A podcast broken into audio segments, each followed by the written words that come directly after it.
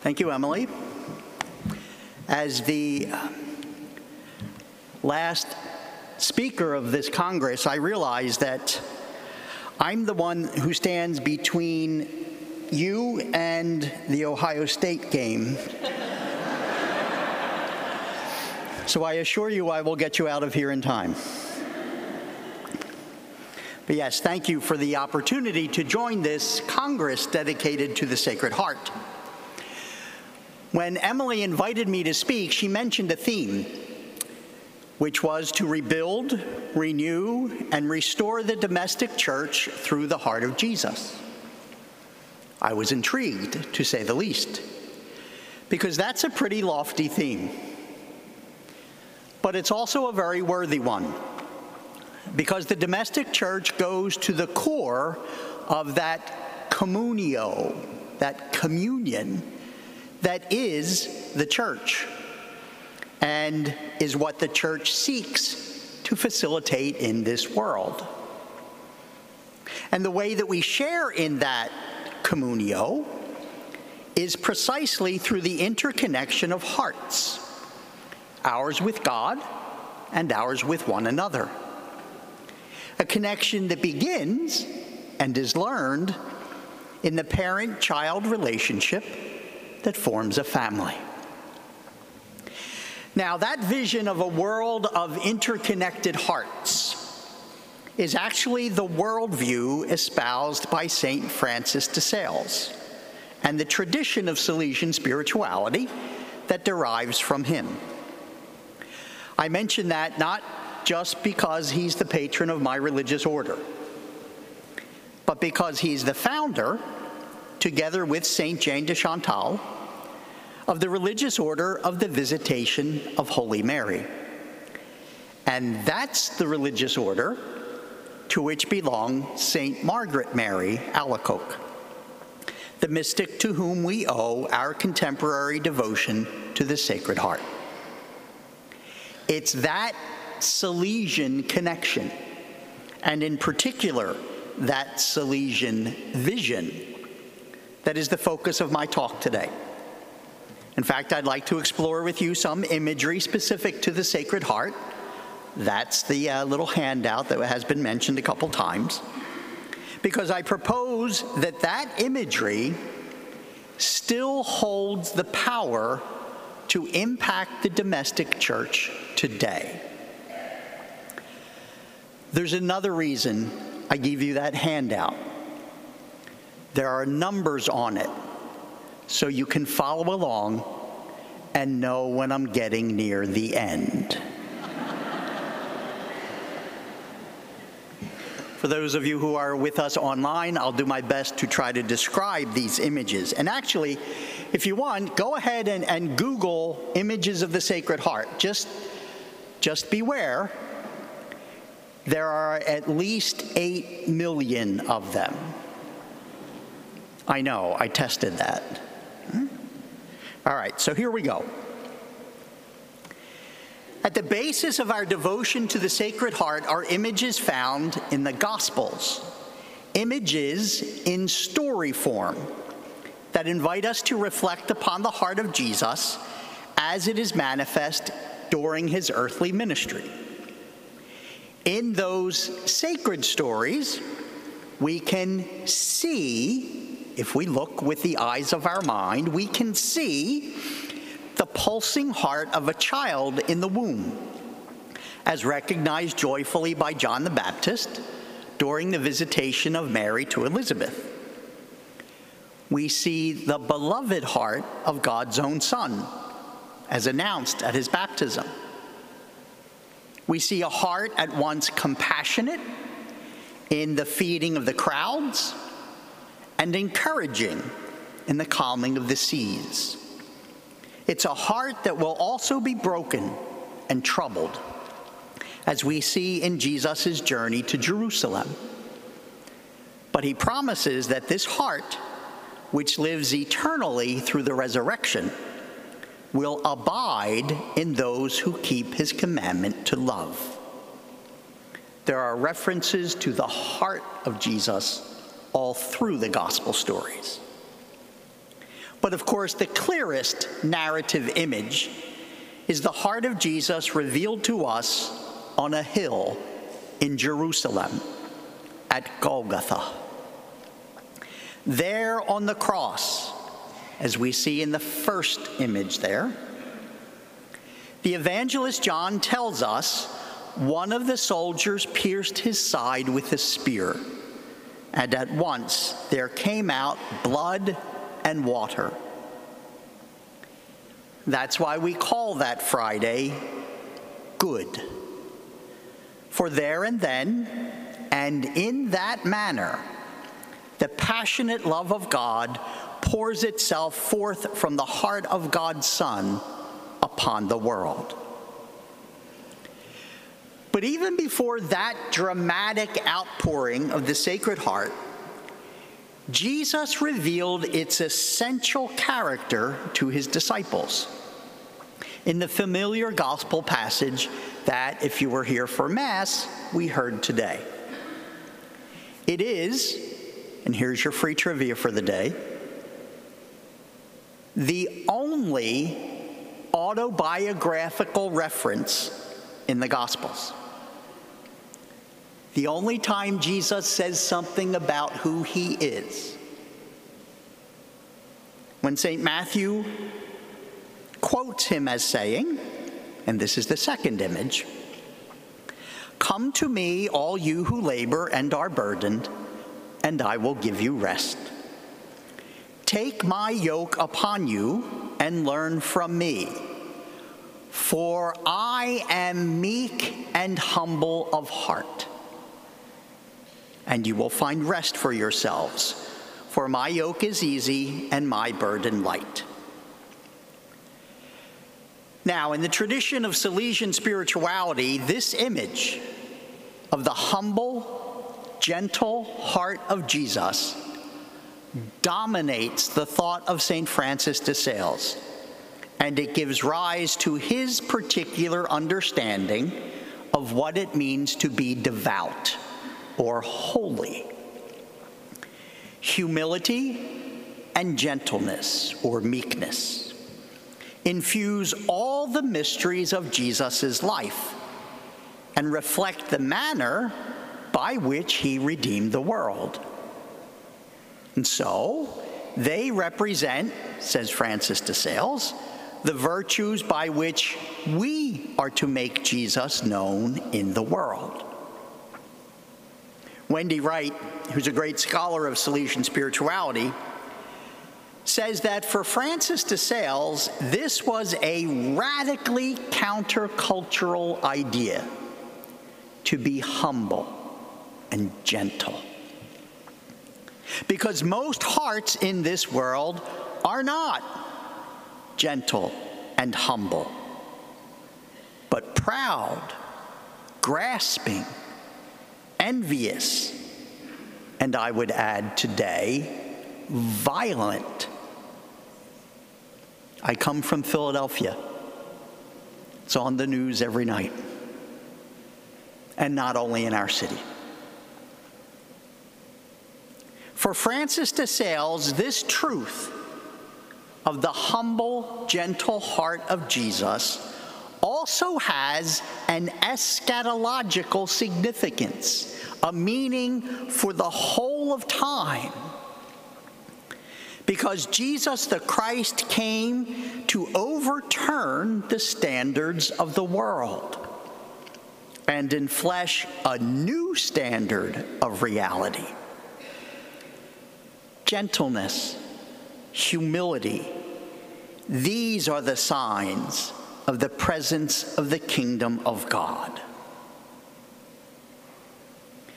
Now, this self description of Jesus as gentle and humble of heart, coupled with the ultimate manifestation of those virtues on the cross at Calvary, shape the gospel's narrative image of the Sacred Heart. Inspired by those sacred stories we as believers have also come to benefit from creative works that represent the heart of Jesus in a whole variety of ways. at least 8 million. So let us turn now to a consideration of artists and their imagery of the heart. In our Christian tradition, images of the faith abound, appearing in paintings, sculptures, icons, stained glass windows, not to mention architecture and literature and music and all of today's media. But the inspirational power of that religious imagery goes far beyond the material quality of the construct, as it, it encompasses, expresses, and engages a truly spiritual dimension at work in us when we see the images for what they really are. In other words, images of the Sacred Heart of Jesus exhibit a spiritual power. In fact, the widespread practice of devotion to the Sacred Heart owes a great deal to the imagery associated with it. And thanks to artists, we have a whole treasure of iconography that has the power to engender ideas, express meanings, excite the passions, and spawn never ending reflection. That's why in a beautiful church like this, there are so many images. Take a look at them. But recently, the imagery of the Sacred Heart has been called into question. A very popular author claims the Sacred Heart is one of the few devotions that have probably suffered from its artistic representations. He describes the images that we older Catholics are familiar with as, quote, both kitschy and off putting. Think of those magnets in your car or calendars in your kitchen or that third image on your outline. This author reviles both the yuck factor and the disbelief factor and concludes, as he says, to tragedy that art has distanced many Catholics from a powerful way of looking at Jesus. Well, let's just say that I disagree wholeheartedly. Get it? Whole, never mind. I would hold to the contrary that the very popularity of that art, not to mention its abundant variety, suggests that looking at Jesus remains a popular draw for believers, no matter how kitschy some of the images may appear. Devotion to the Sacred Heart doesn't suffer from the art, it's driven by it because it taps into the unique human ability to imagine. Whatever the medium in which the Sacred Heart or the sacred image is depicted, it draws the viewer into the mystery of God's sacrificial love for human beings. Gazing upon the Sacred Heart in prayer transports us into the vital center of Jesus himself. That's the purpose of devotion to the Sacred Heart to lead us toward union with the love of God in Jesus. What makes this happen, and what I think distinguishes this devotion from every other devotion, is what one scholar named David Morgan calls the visualist paradigm. which is a fancy way of saying that by focusing on the image that points to a reality, the reality of the crucified Christ, we are drawn into an experience that links the biblical event and gospel memory, human feeling and emotion, and the church's entire history and liturgy. This experiential quality gives to images of the Sacred Heart a unique power to touch people in a way that goes beyond just making sense.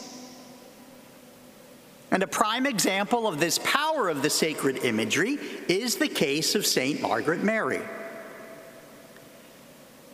Morgan points to the visual vitality of her whole spiritual life, and he says that for her, pictures became the means of imagination. You look at pictures, movies, that's how they work, and they spark something in us. Well, for St. Margaret Mary, those pictures served as the medium for her visionary experience. And conversely, her visionary experience of Jesus issued in the endorsement of additional imagery that produced piety and devotion. The image leads her to Jesus, whom she sees, which then leads her to more imagery, by which we continue to see. It's in this mutual interaction between pictures and picturing between art and the power of the imagination that we come to the realization that a sacred image is not something just to look at. It's meant to be seen. There's a difference. And that difference calls forth our unique human ability that we call perception. When we truly see a sacred image, we don't just look at it, we are acted upon by it. In a certain sense, the image looks back at us. It does something to us. It challenges us to be something more. Really seeing an image invites us to become what we perceive, to participate in what is depicted there, even to emulate what the image represents. Religious images like that of the Sacred Heart possess a twofold reciprocal power. On the one hand, they aid our understanding by helping us to see life differently. Sacred images enable us to imagine a new world, not in the sense of fiction or fantasy but as a matter of possibility. In the case, in this case, reflecting the new way of life inaugurated in the saving words and deeds of Jesus. On the other hand, sacred images inspire us to be what we see, to become what we imagine, by living the truth that the image represents. And so, by exciting our emotions, informing our intellects, and enlivening our desires, sacred images engage the whole person and shape us to dwell in that new world that God has put forth for us and to live a new life there. Okay, that's all the art theory you're going to get. As for practice, the power of artistic images to structure our view of the world and to form how we live in it explains, I think, the long standing appeal of the Sacred Heart and the fervent devotion to it. From visions to sketches, paintings to pictures, small emblems to grand statues. The evolution of the imagery associated with the Sacred Heart of Jesus shows its power to connect with viewers intimately and powerfully, so much so that the image and the devotion remain intertwined. So let's take a quick tour through the evolution of those images, starting with number four. As I mentioned at the outset, the Sacred Heart of Jesus clearly animated the vision of St. Francis de Sales and St. Jane de Chantal. According to Wendy Wright, again, the saint's worldview of interconnected hearts. That's that fourth image there. A heart that receives from heavens, right, the arrows coming down, and then is connected to hearts around it. That worldview reflects the saint's belief that all of our human hearts were created to beat in rhythm with the Creator's dynamic, creative, generative heart. Because human hearts are created by God, who is goodness and love, they too are essentially good and always retain their original orientation to love.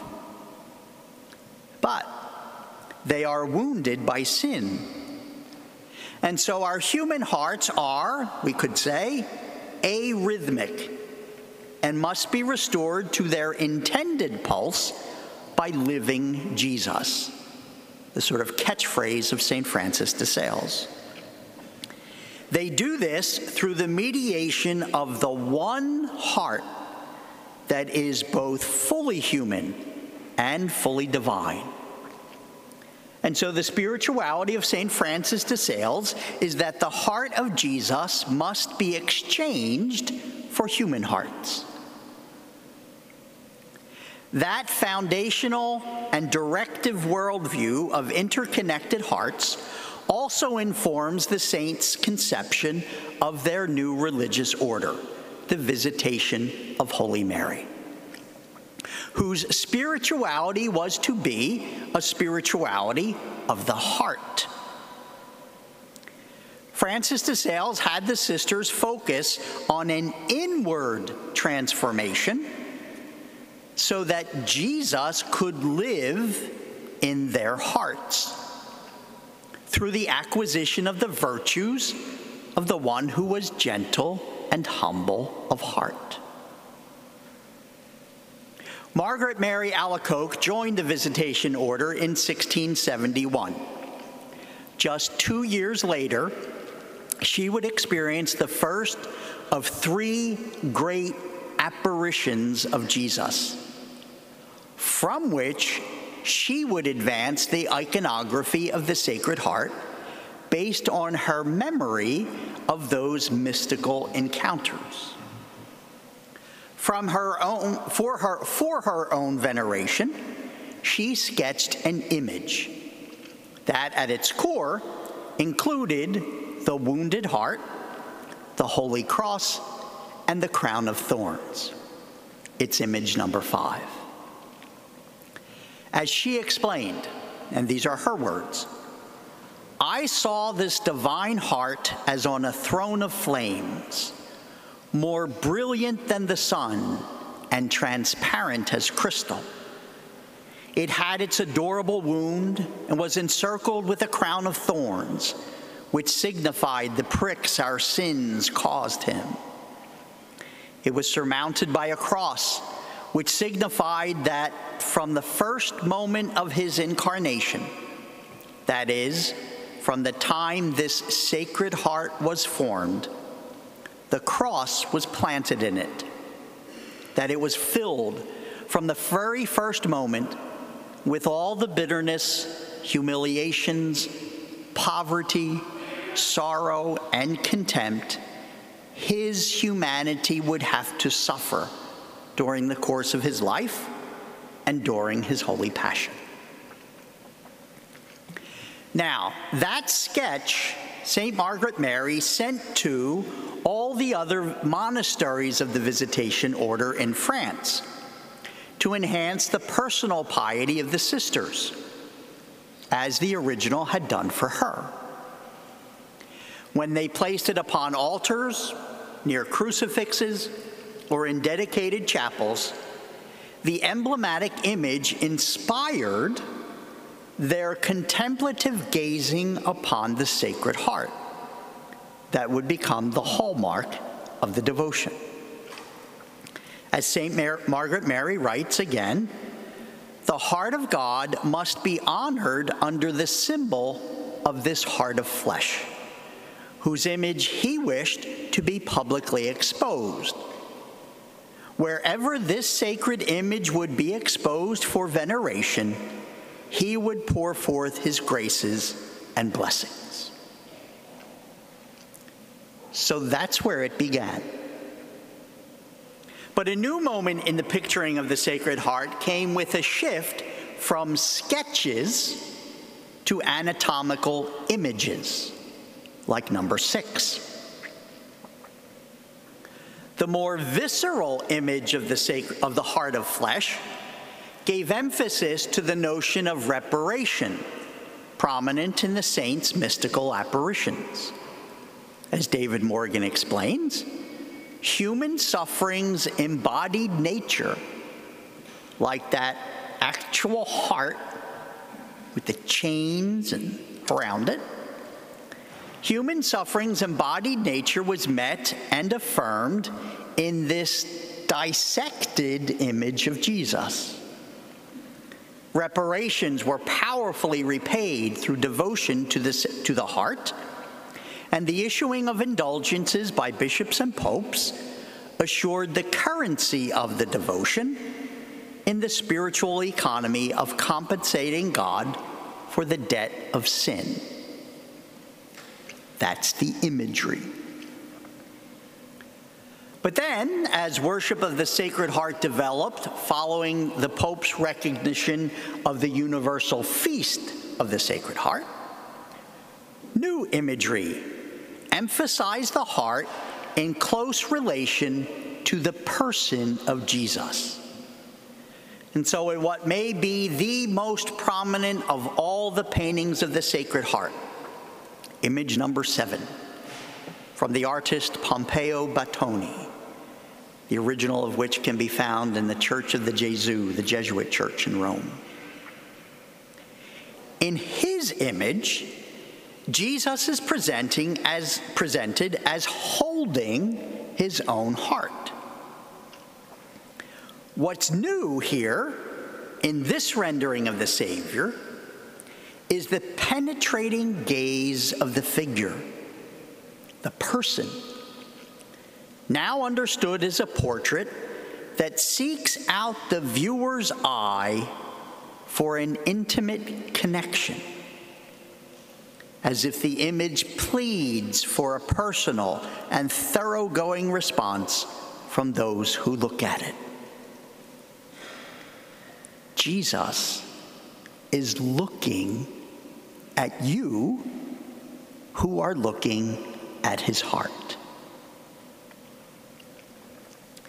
In the century that followed that shift, the heart of Jesus, which had previously been depicted by itself, or as separated from his body, then appeared in images that put the heart back within him, as in image number eight.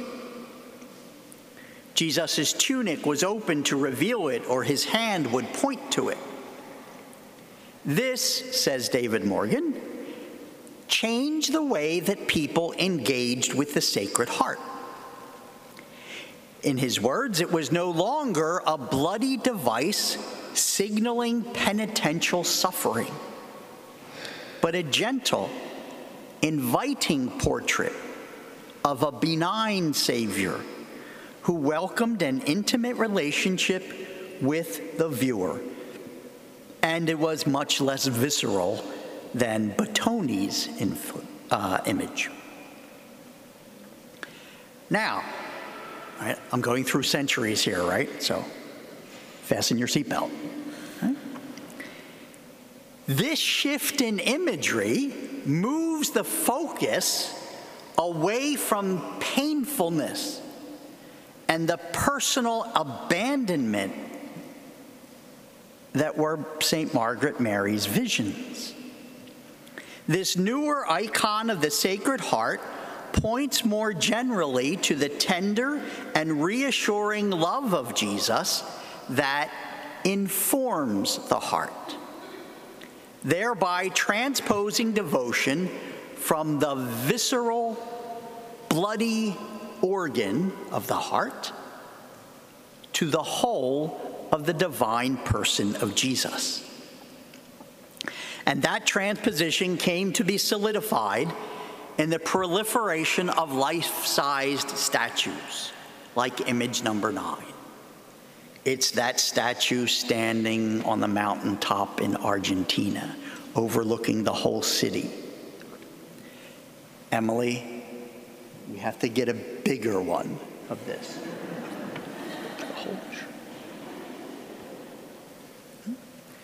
But look at that image.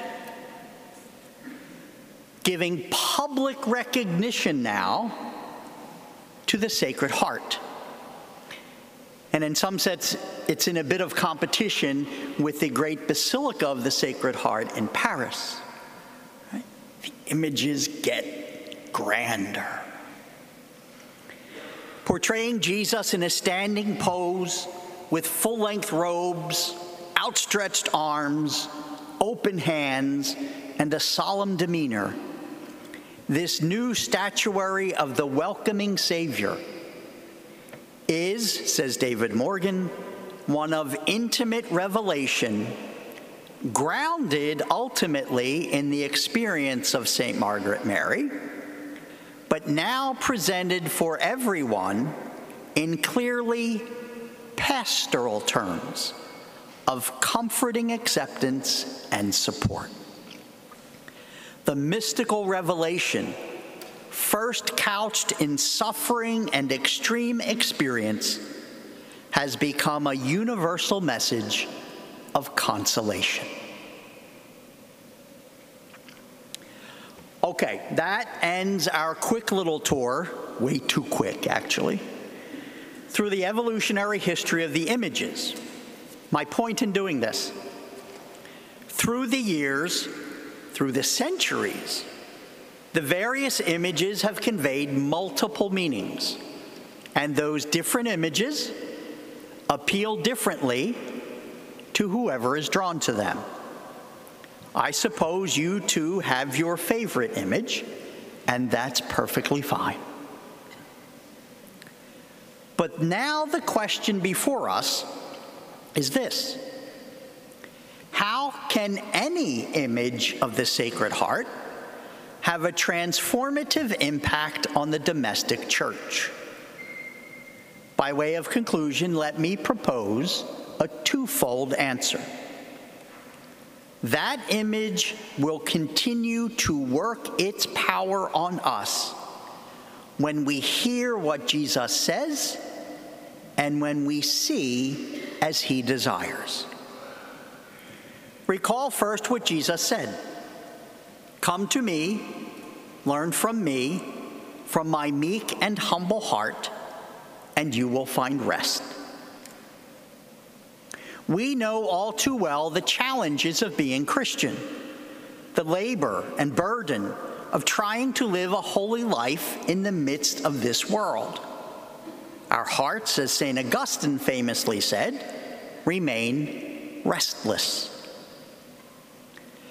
But it's in the midst of this madness that Jesus promises to give us rest, to give us the peace and meaningfulness and fulfillment for which we yearn.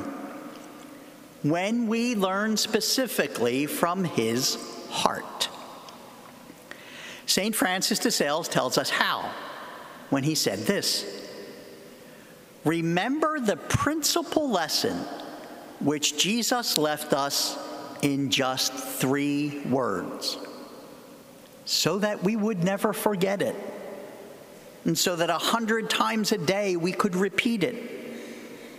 Learn from me, he says, that I am meek and humble of heart. In sum, the Christian life is all about having a heart gentle toward the neighbor and humble before God. Give this heart to our Savior at every moment, the saint says. Make it be the heart of your heart. And you will see that in the measure that this holy and delicate lover will take his place in your spirit, the world with all its vanities and superfluities will leave your heart. And so, with my patron saint, I invite you to consider often that narrative image of Jesus, especially as that humble and gentle heart is revealed to us in the stories of the gospel that you hear proclaimed every week. Actually, Pope Francis wrote not too long ago that stories like that, in fact, all good stories, have an impact on us. Stories leave their mark on us, he says. They shape our convictions and our behavior. They help us understand and communicate who we are. So, for we who are believers, the sacred scriptures are what the Pope calls the story of stories. The Bible, he says, is the great love story between God and humanity. At the center stands Jesus, whose own story brings to fulfillment both God's love for us and our love for God. Henceforth, in every generation, men and women are called to recount and commit to memory the most significant episodes of this story of stories. In other words, we need to hear and tell that story the story of the Sacred Heart. Now more than ever. And thanks to the genius of artists, and the genius of Google that allows us to search for all those artists. It's a story that we can see.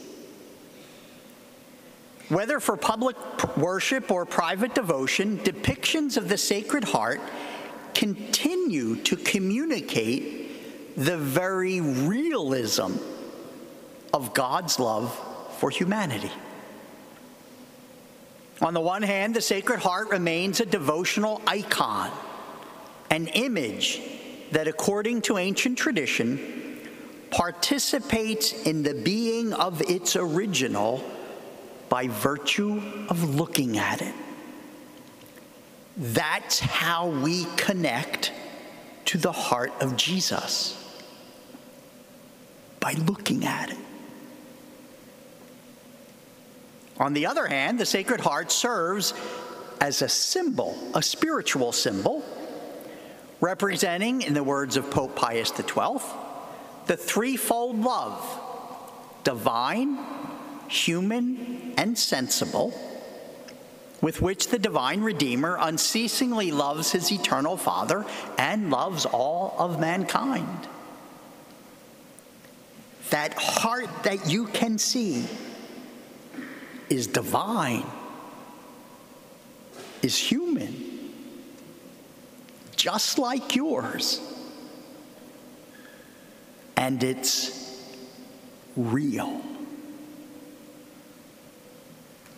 That love, seen in and from that heart, remains a source of potential transformation for our world. Our society desperately needs that heart. We believers can benefit from that heart. And each of us personally is blessed by that heart. Again, Pope Francis has repeatedly referred to Sacred Heart devotion in terms of celebrating what he calls the Feast of Love. His meditations for the solemnity of the Sacred Heart remind us that when we seek Him, He has first sought us. We love God because God first loved us. First, before we did anything, God loves us. He is always, Pope Francis says, He is always before us. He waits to receive us in His heart. Born of the visionary experiences of St. Margaret Mary Alacoque, devotion to the Sacred Heart of Jesus enables us to comprehend the love of Christ for humanity by looking at it. Whether just in passing, or better by praying with that image, we can increasingly comprehend the love of Christ by looking to his sacred heart. That brings us to the last image the image of St. Margaret Mary. Each time we gaze pray- prayerfully upon the icon of divine love, as she is doing in that image, each time we look at the Sacred Heart, something happens. Not only do we look upon it, but also it looks upon us.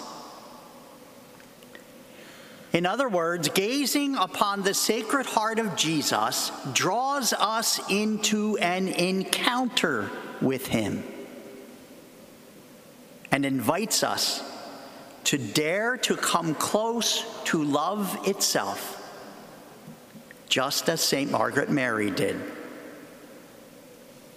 Seeing that heart of Christ and being seen by it helps us to realize that our best hope in this sometimes wacky world, our best hope lies not in the fleeting emotions of human hearts, but in the steadfast grace and power of the divine heart.